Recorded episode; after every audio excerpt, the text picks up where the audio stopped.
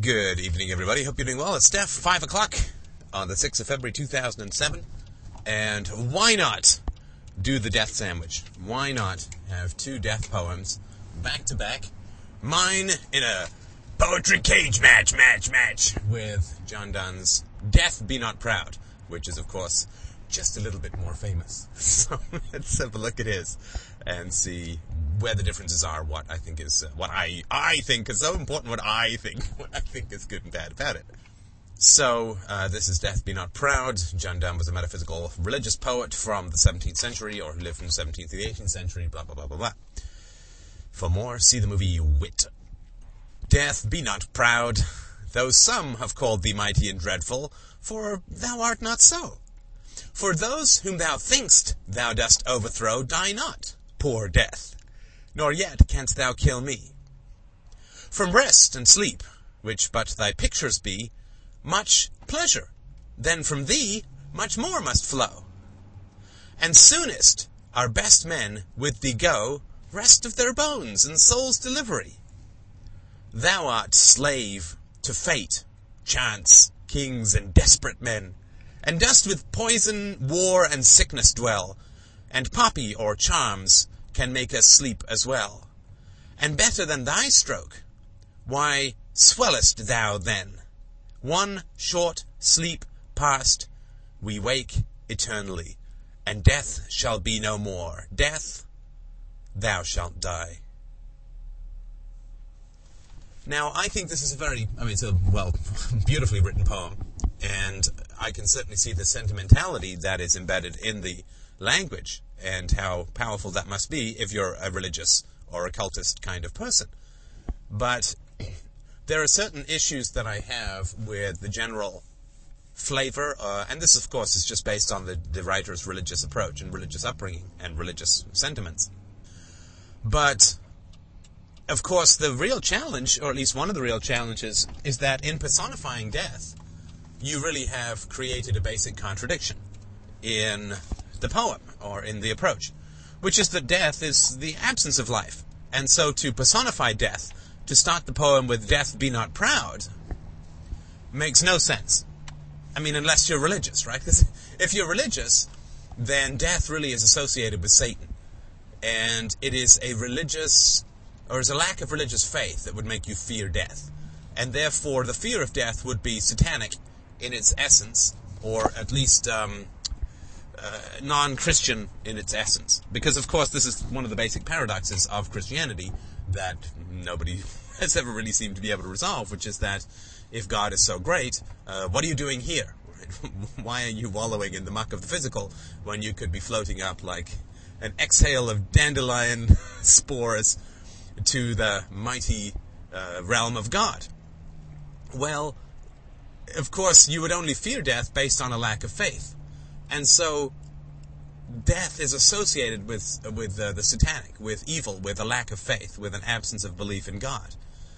And so, when death is used here, in my view, because of the religious context of the writer, he is able to be personified. Death is able to be personified because death is associated with like fearing a cab ride to a great party. I mean, it would be pretty bizarre, right? It's a bumpy cab ride, but uh, you know, and it's five minutes long, or ten minutes long, or an hour long, whatever you want. It's a bumpy cab ride to the best party ever, where you'll never have to leave.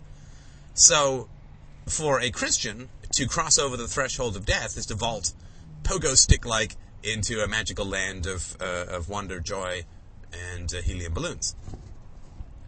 So, for a religious writer, death or the fear of death is associated with, at best, a lack of faith, and at worst, uh, at worst, uh, a, um, a, negation or uh, a, an anti-theistic approach to life.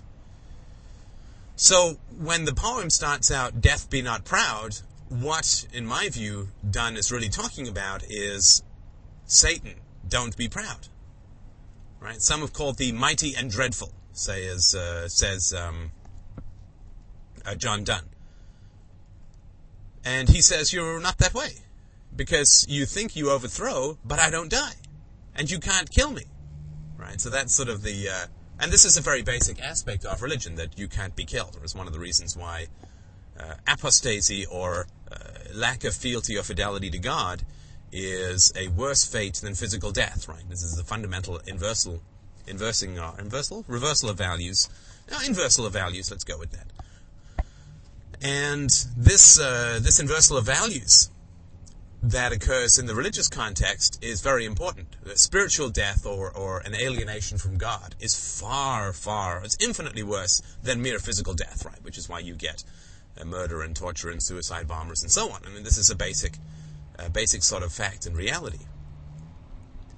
So death is really only, in the religious context, is only mighty and dreadful to the body, not to the soul. I mean, by, by this I don't mean the way that we use the word soul, but I'll just use the word soul here in the Christian context.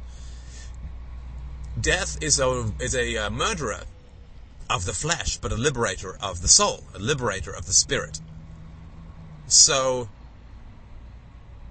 in the same way, and I'm not saying Donne is, is advocating or even thought of any of this kind of stuff, but the logic for me seems sort of inescapable that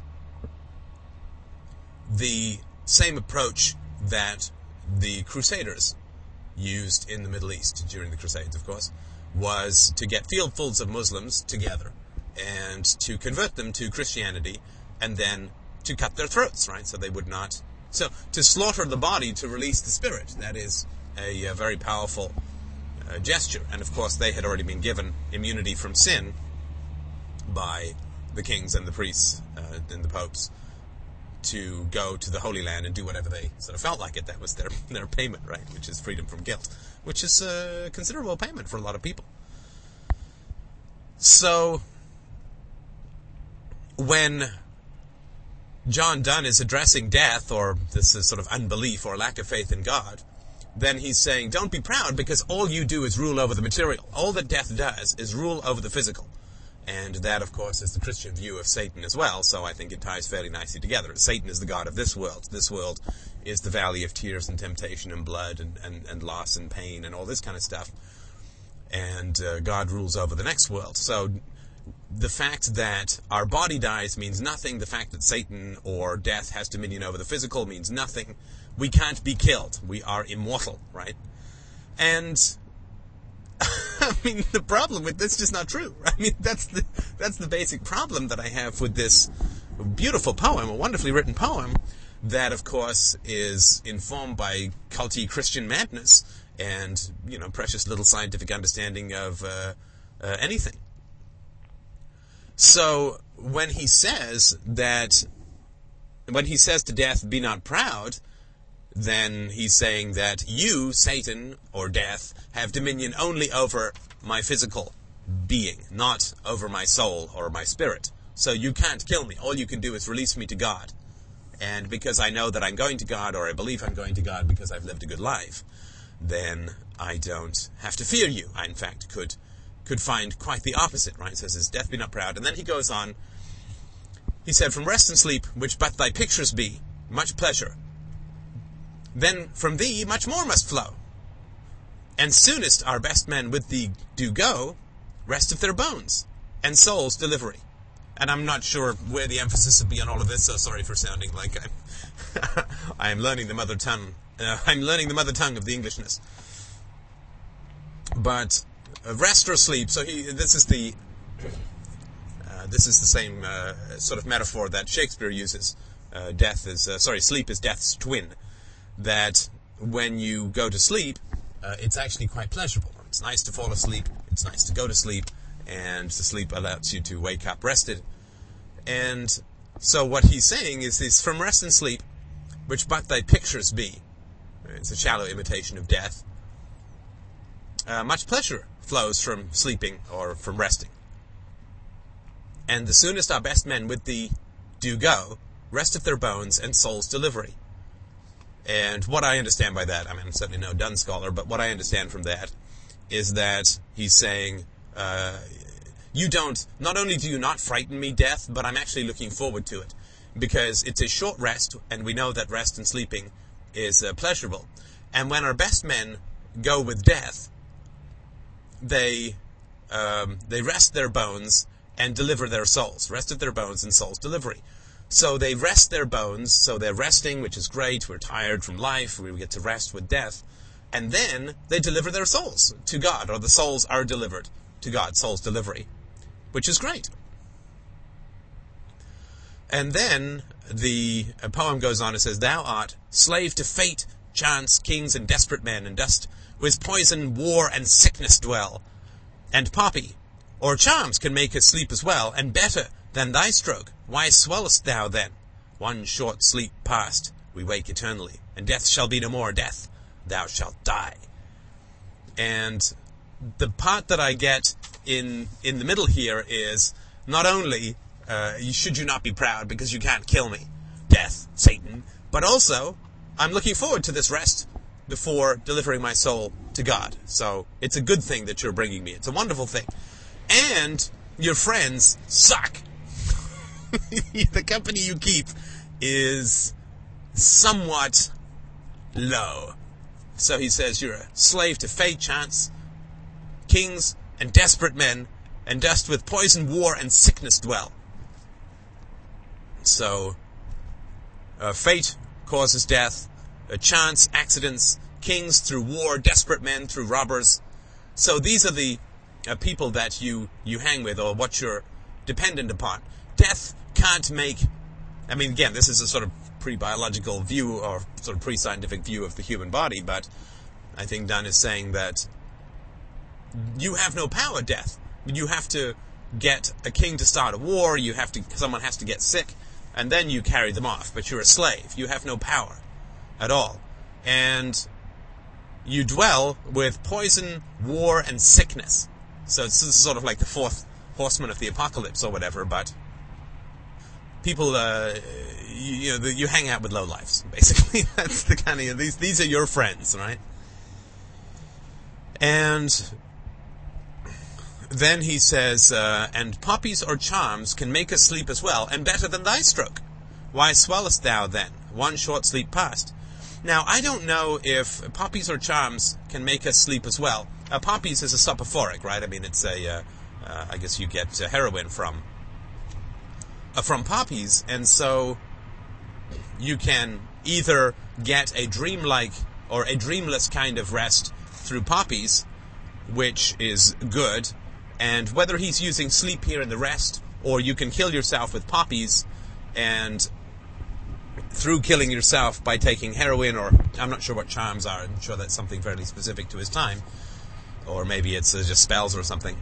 But that, um,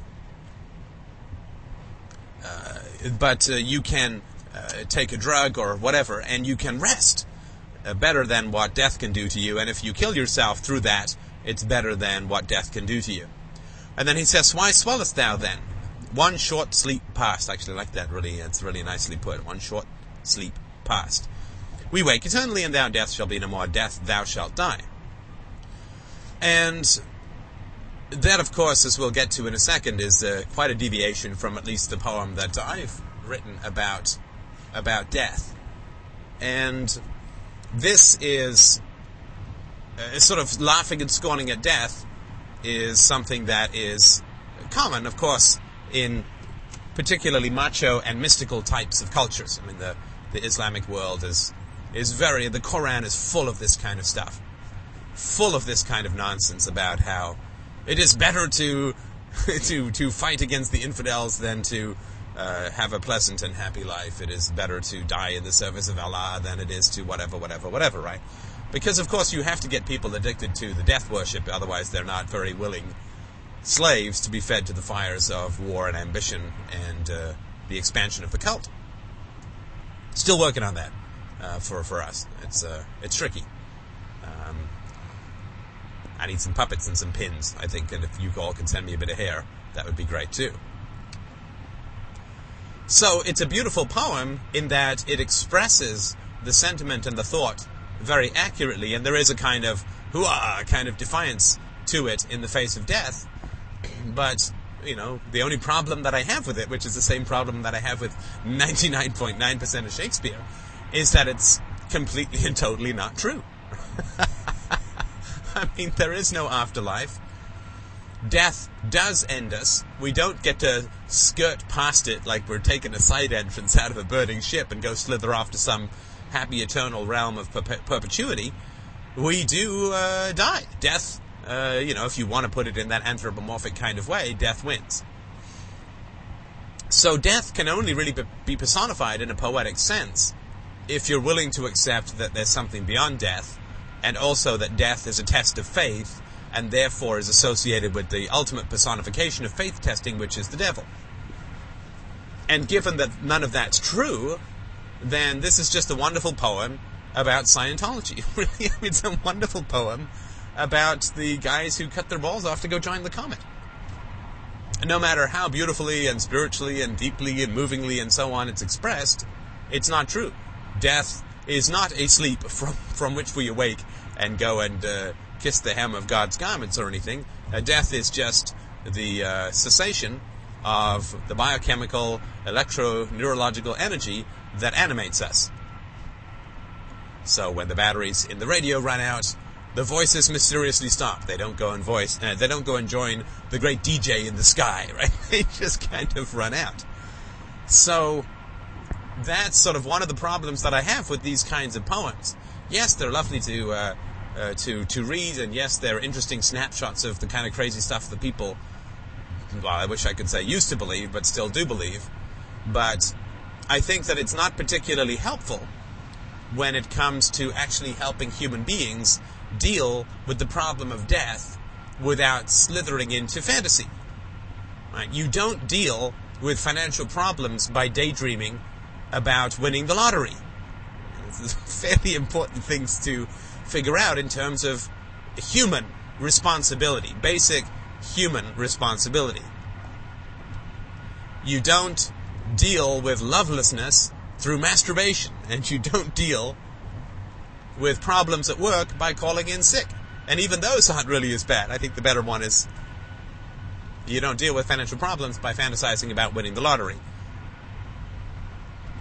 you don't deal with problems of being overweight and out of shape by watching people do gymnastics.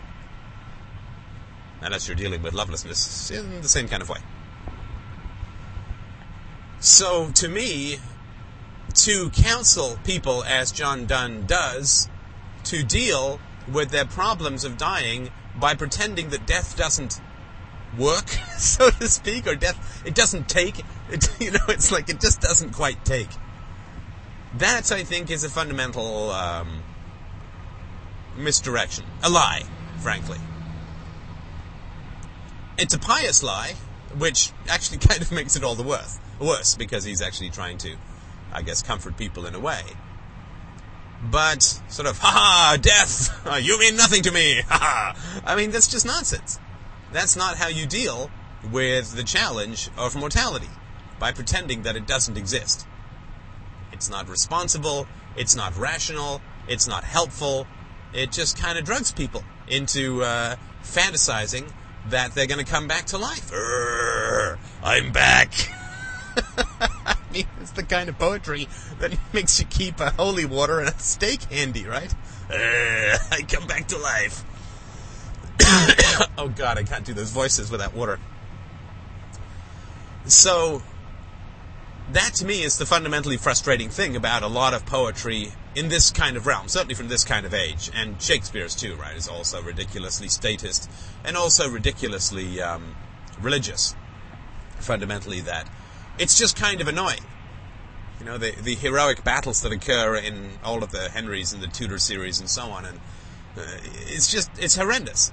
And of course, as I've talked about before, Shakespeare, uh, not so much with the property rights, uh, not so much with freedom, not so much with integrity, not so much with the rights of children, not so much with the rights of women, not so much. I mean, he's a purely medieval slash Renaissance view of the world, which is mystical, subjectivist, fantastical, religious, cultish, uh, slavishness in terms of uh, the uh, the kings, uh, and so Shakespeare, to me, along with these kinds of writers, uh, Donne and, and to some degree Pope and, and others, it's all just a photograph of a relatively crazy time in human history.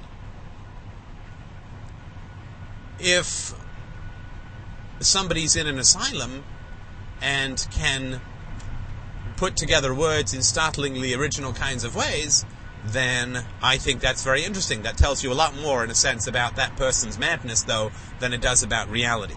Right? The gap between what the person is writing about and reality is highly indicative of that person and their relationship to reality, but the poem itself has nothing to do with reality. It's a, it's a drug, right? It's a soporific. It is something that you use to not deal with the problem of, of death. Well, it doesn't really matter. It doesn't count. It doesn't take. I get to come back to life. We, uh, I mean, that's not exactly how you deal with this kind of stuff.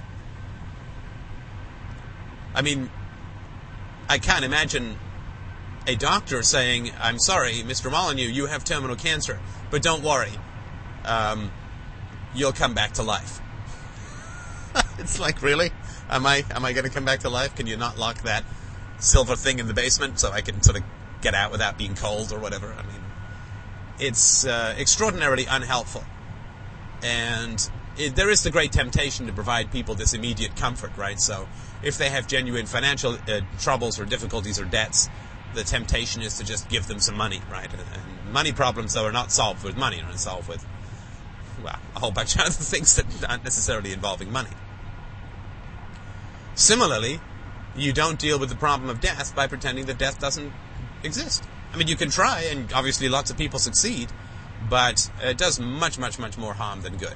Much, much, much more harm than good. Taking refuge in fantasies of coming back to life is incredibly destructive on so many levels. It doesn't give you the richness of tasting the deep but bitter fruit that is your own mortality. It doesn't give you the spur to ambition. It doesn't give you the spur to virtue. It just gives you a, eh, I can put it to one side because it doesn't really exist. And the personification of death as an enemy is, again, I think, highly, highly, I'd like to say irresponsible, though that's projecting current values backwards in time, although there were even atheists around at this time who had probably many more sensible things to say. But the personification of death as an enemy is a childish and spiteful reaction to an inevitable physical state, or statelessness, the ultimate stateless society, those in the ground. That's when we'll get to be free, my friends, when they throw us in the ground and hurl some dirt on our face. But this personification of death as an enemy is, uh, death is uh, just the winding down, right? The accumulation of toxins and the reproduction of cells that deteriorate over time and to the point where the energy of the organism cannot be sustained and uh, you know everybody falls down goes boom. I think that you need to swim in this black lake. I think that you need to drink this potion deep of death. It shouldn't really come as a surprise. And you know frankly nobody can believe fundamentally and deep down actually i shouldn't really say that. There are people who die for this kind of stuff, but I think that's more because when you become addicted to religion, your life becomes less and less meaningful and pleasant. You get eaten out from the inside by an evacuating kind of fantasy. And so the desire for an afterlife, which people are willing to act on to the point where they're willing to kill themselves or others, arises less out of a love for the next world as it does out of a hatred of this world. And no matter how good the next world is, for me, at least if there was such a thing, a bird in the hand is still worth two in the bush. Right? So it's like, yeah, okay, maybe, but hey, if I've got an eternity to enjoy the graces of God and to sing with the angels, fabulous. You know, there's no rush, because this, this, this life I have, right? This life I've got. This life I'm, I'm already, I'm already working this mojo, right? I'm already working this angle. I got it cornered. I got this life. We're down. We're, we're good. Everything's humming along. This life I'm good with. And if I've got an eternity, then this life in the face of eternity is, you know, one millimeter to the right of non existence. Next to eternity, even a life of 100,000 or a million years would be an irreducibly small instant. So if I've got an eternity to enjoy my time with God, then stretching out this old life doesn't really do me that much harm, right? So that doesn't really make much sense to hasten towards that. On the other hand, if I really do believe that there's this great, wonderful afterlife and I, you know, kill myself or engage in risky behavior, then what if it, it, I'm wrong, right? what if I'm wrong? I wrote in a poem, and I'll try and read it in a little bit. I kind of liked it about a woman who sacrifices herself to everyone else all the time. But uh, at the end of the poem, it goes something like this. And at the end of her life, she found not a feast for the starving, no lights for the blind, nothing but the chilling regret of quietly discharged atoms, discharged from life, right? Merely cooling towards the merely atomic, the merely material. And I think that it's possible that uh, people do have this belief, right? It's the oxygen starved brain upon death does produce visual hallucinations that I'm sure comfort uh, people, and we can see, of course, why uh, this might occur. Uh, that, um, that people are going to feel good when they die. Lots of endor- endorphins, lots of you know going to join the relatives and hike up to the cast of Shogun, and that occurs because when people are dying, you don't want their cries to draw predators and all this kind of stuff, right? It's possible that there is that, you know, sigh and die kind of thing. But there's no reason to believe that there is, and there's every reason to believe that there's not. I mean, the dead far outnumber the living hundreds to one, and you'd think that if they were all over the place, there would be some minor evidence of them, or at least some energy would be perceived as leaving the body on death, and this kind of stuff. I mean, there's no evidence whatsoever for any kind of afterlife. So this one we've got, right? We're, we're driving this car, so to speak. So maybe if we roll ourselves off a cliff out of the car, we'll get to fly, but, you know, pretty much kind of like uh, the, the bird in the hand worth two in the bush kind of thing. So it can't be, I believe, that, I mean, assuming there's not some mental illness, and lithium based, or some, some, uh, uh, some, uh, uppy downy kind of manic depression kind of thing going on, or mood affective disorder, or whatever it is. Assuming that is not the case, then it seems highly, highly unlikely that anybody would wish to trade the life that they've got if they're enjoying their life. If they're enjoying their life. And life is not always perfectly enjoyable, but for the most part, I've gotta tell you, it's a real blast. So if you're enjoying your life, then you're gonna spin out what you've got, and yeah, you know, if you wanna sort of have this fantasy of some other life afterwards, I mean, I'm gonna tell you it's not true, but that's not particularly relevant. The relevant thing is that you're not going to, uh, uh, accidentally on purpose drive your car off a cliff to go and join the glorious uh, angels of your particular deity. Because you're having a good time in your life, you're enjoying yourself, it's rich, it's wonderful, it's challenging, it's painful, it's rewarding, all of the good stuff that goes on in life. So you're not going to want to die. So the people who have religious faith in the beauty of an afterlife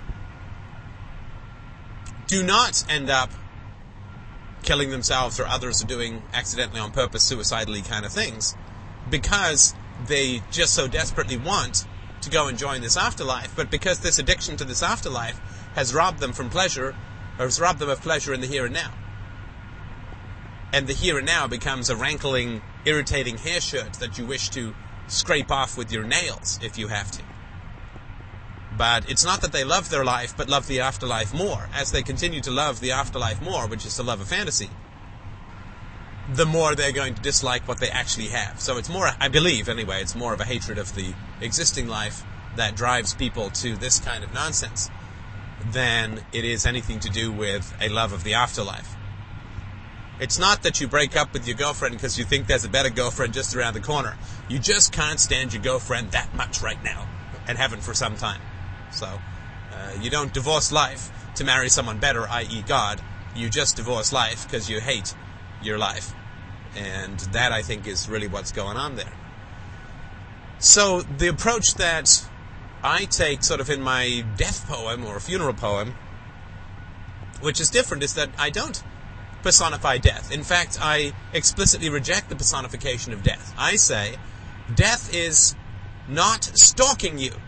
It's just approaching. It's just approaching the same way when you sail your ship towards a buoy. The buoy just approaches you. It doesn't not stalking you, and you're not stalking the boy, The buoy, I don't think, but it's just approaching. like tomorrow is approaching. Tomorrow isn't stalking, and one of those tomorrows you will die. It's not stalking you. So I sort of explicitly reject the personification of death because that's stylistically maybe ex- interesting but factually false. Death is simply is, is not an entity. Death is not a being. Death is not a punishment. Death is not a reward. Death is not an opportunity. Death is not a sleep from which we wake to go and join the glories of God. Death is uh, the watch running down. I mean, would you write a poem about a watch running down? Say, watch running down, oh, watch having run down moment, be not proud. I mean, it's silly, right? It's only if you believe in the afterlife and the devil that this personification of death becomes at all sensible. Uh, it doesn't. Uh, it just doesn't make any sense. If you if you're writing a poem about a, a runner who can't make it through a marathon, say, "Oh, moment at which the runner decides to go from a trot to a walk, be not proud." It's like, well, it's just a diminishment of energy and capacity. there's a couple of steps, and then there's that last one, which admittedly is a bit of a doozy.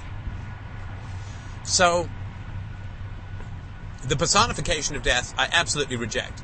The belief that life is cyclical because of things like the seasons and so on is, I think, one of the reasons why we end up with these, this idea that there's a cycle in life, right?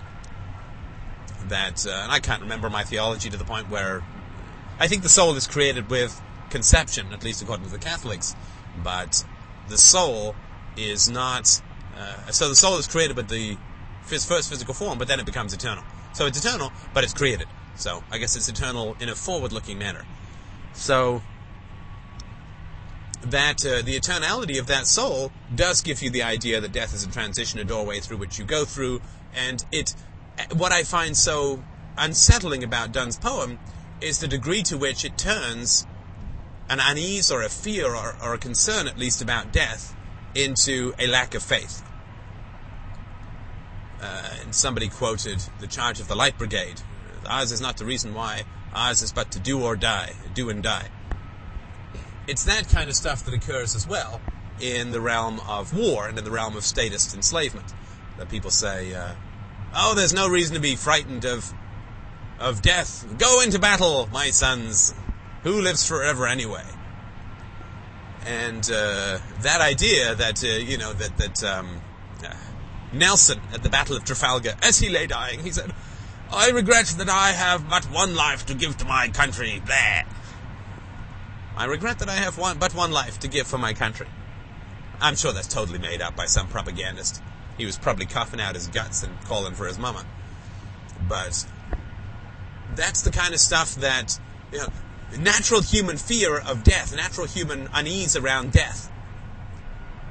Which, and I sort of don't want to get into this in too great a level of detail because I don't really have time, but for me at least, the death that we're afraid of is not in the future but in the past. The death that we're afraid of is not the end of our days in our hospital bed when wizened and dried out like papyrus, we uh, cough up our black spittle and expire. That's not the death that we're really afraid of.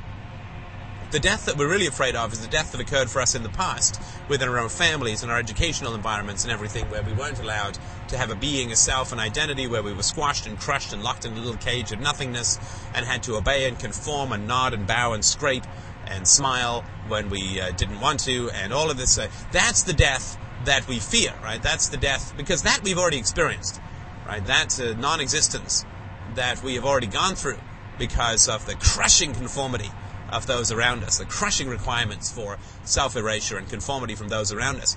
That cage we have experienced, that non existence, that anti existence. Death is only non existence. That's not the torture.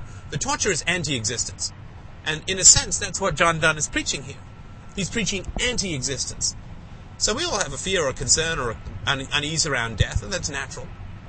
But he's saying, no, you must laugh in the face of death. That's really what he's saying.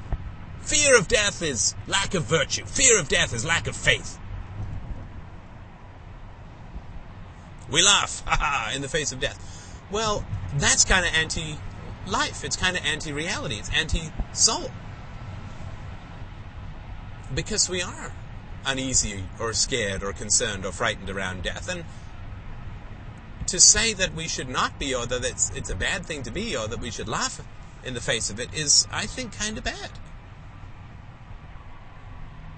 It's basically when you're a kid, if you break your toe, it's somebody saying, Oh, it's not so bad. Look at all the bones you haven't broken. Oh, it's not so bad. Look at all those kids in India. They don't even have enough to eat. What are you complaining about your broken toe for? Don't be such a suck. Don't be such a sucky fag. Don't cry. That'll be ridiculous. Look at this war wound. Think I complained about a broken toe? It, I mean, literally, it is that kind of stuff. It is all your instincts and emotions. You must turn to the opposite. So fear of death is not resolved through acceptance of death, or is not ameliorated through acceptance of death. It is, in a reaction formation kind of manner, transformed into a scorn and contempt for death. But that's uh, that's not healthy. That's that's as healthy as you know. You really want to go out with some girl, and you really you know you think she's got a great smile, a great laugh, she's got she's your type, she's got a great personality, sexy, and uh, then she says no, and you're like, I hate that woman. she's the worst thing ever. I hate, never liked her. I hated her. I hate her because this poem is only written because John Donne has a fear of death. And rather than exploring his fear of death, which, to whatever degree ability I had, I was trying to do in Farewell Father, rather than exploring it and trying to understand it and trying to get empathy with it and trying to gain perspective on it, by viewing all of the anthropomorphic features as residing within me and not within death. You don't deal with a concern or a fear by reversing it and then considering it bad somehow. To have that fear or concern or anger to begin with. And this kind of poetry, which is uncommonly common in Christian poetry and also in war poetry, and also in, uh, I mean, uh, up until the First World War, in the sort of um, Rudyard Kipling kind of pro-war poetry. I mean, I shouldn't say he was somewhat anti-colonial as well, but this kind of stuff is very, very common where the natural instincts are turned completely on their ass, reversed, and you now must be the exact opposite of what you're feeling. And that's desperately unhealthy. Desperately unhealthy. If you have concern about death, you don't deal with that concern by laughing and scorning and mocking death and you know pumping yourself up. It's the ultimate in leveling, right? And that's really, I think, the fundamental issue that I have with these types of, of poems. The fundamental coldness and inhumanity of these kinds of poems. What? Afraid of death? Come on, it's a gateway to a beautiful life. Don't be silly. We laugh at death around here. Ha ha. I mean, good God, how cold can you be? How cruel can you be? And of course, this is the kind of stuff that is um, is inflicted upon children as well in, in these and other kinds of, of writings that children were exposed to, often a lot younger than they are exposed to now. But trying to humiliate death in a sense by scorning and rising above death without processing anything is just a reaction formation, and it's an example, for me at least, of the kind of unhealthiness that Christianity brings to bear on the problems of psychology. Thank you so much for listening. I will talk to you soon. No donations today. I look forward to some tomorrow. Thank you so much.